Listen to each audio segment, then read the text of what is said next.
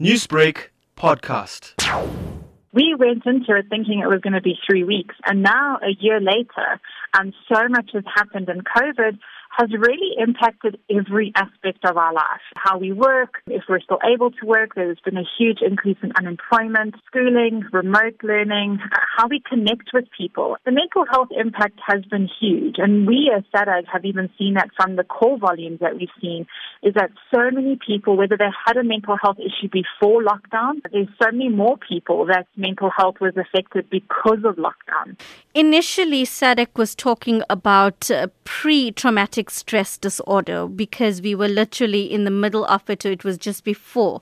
Now, a year mm. on, is it still a case of pre traumatic stress or are we looking at post traumatic stress? In a trauma, it's when the, the trauma or the stress or the risk is happening right now, which we're all in because we're still in COVID. We're not out of the COVID bubble yet. After COVID has ended, then we could be looking at symptoms of post-traumatic stress disorder. So there is these new terms that have been coming also from around the world, was pre-TSD, so pre-traumatic stress disorder, where you're in the moment but you're experiencing those same symptoms, you know, increased levels of anxiety, feeling over vigilant, uh, disturbance in your sleep, feeling nightmares, feeling anxious all the time, and, and almost that fight or flight mode. It's very physical and emotional symptoms at the same time. So, yes, we're still very much in the trauma of COVID 19, and especially with 2021 with the start of the second wave and having that huge impact of losing so many loved ones. And now even the looming third wave that everyone is talking about. So we're very still hyper vigilant. We're still very traumatized by this whole experience. Um, so a lot of people can probably relate to having those feelings at any part of any day. You're speaking about people being in limbo about grief, but the fact is, a lot of people are in limbo about life in general at this stage.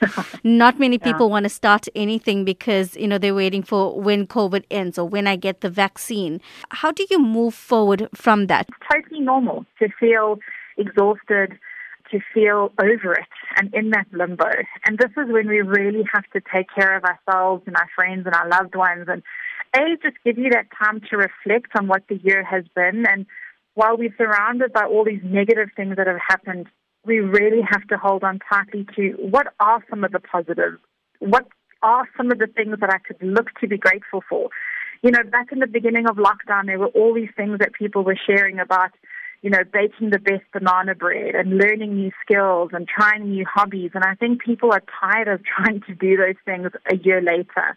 But maybe we have to change the game and change how we react to it. There's so many things in COVID we cannot control, but there are some things that we can still control, and that could be our reaction. Newsbreak, Lotus FM, powered by SABC News.